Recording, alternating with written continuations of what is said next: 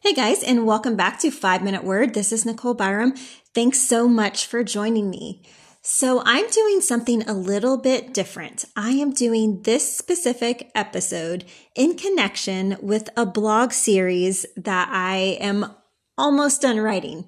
It's a five part series and they're very short posts, but I have the first four written. I have one more to go. I'm hoping to finish that up on Thursday.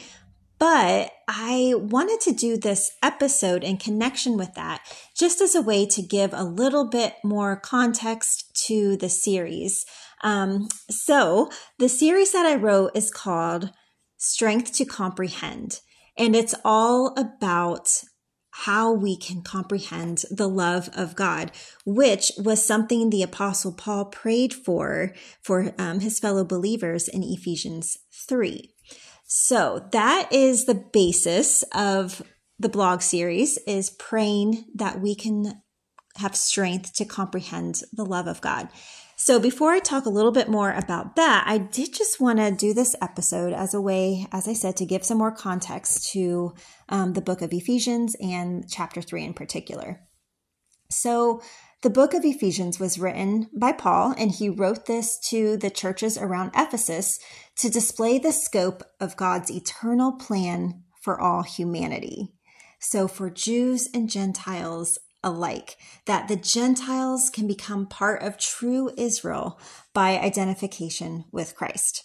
So, the first three chapters of Ephesians are very rich in theology. And the last three chapters then center on the implications of these truths of God's grace for the church, individuals, and families, and how we are to um, be in relationship with one another, how we are to treat one another.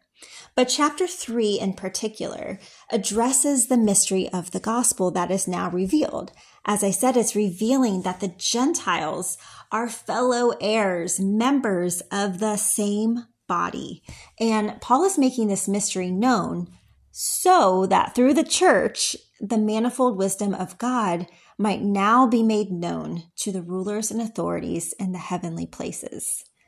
So this was all according to the eternal purpose that is realized in Christ Jesus.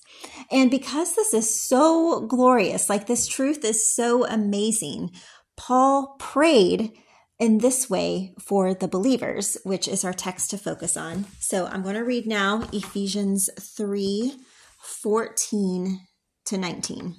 So Paul is saying, For this reason, I bow my knees before the Father, from whom every family in heaven and on earth is named that according to the riches of his glory, he may grant you to be strengthened with power through his spirit in your inner being, so that Christ may dwell in your hearts through faith, that you, being rooted and grounded in love, may have strength to comprehend with all the saints what is the breadth and length and height and depth, and to know the love of Christ that surpasses knowledge, that you may be filled with all the fullness of God.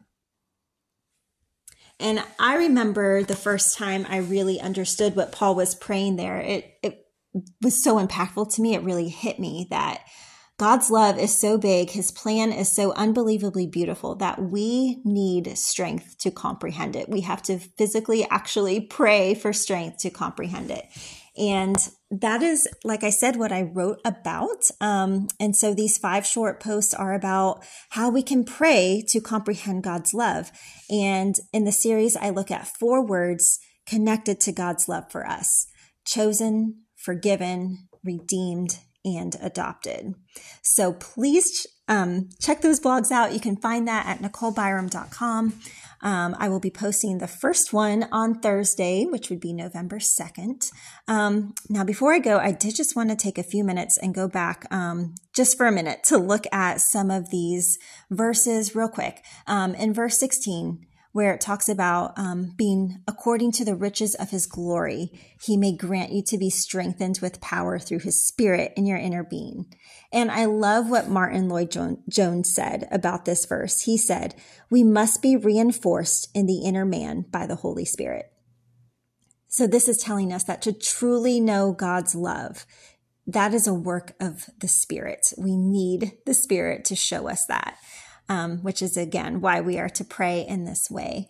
And then in verse 18, that's where it says that we may have strength to comprehend with all the saints what is the breadth, length, height, and depth of God's love. And this is bringing to mind the measurements of the temple when back in the Old Testament, when they were constructing that, God was very specific about the um, the height and the length and all of those measurements. So it's kind of recalling this, the spatial language, which in this context context is exalting Christ's love for his people, that it's a love that is inclusive, inexhaustive, and self sacrificing. So that's a pretty cool connection. And then in verse 19, where it says, To know the love of Christ that surpasses knowledge, that you may be filled with all the fullness of God.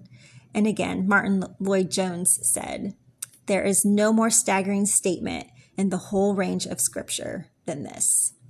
And I, I love that quote. I love this passage of scripture. I hope that you will check the blog series out and that you will be blessed and that you will pray for God to reveal the fullness of his love to you. And, and I just, I pray that for myself as well. I wrote this just as much for me as, as for you all. So be blessed and have a great day.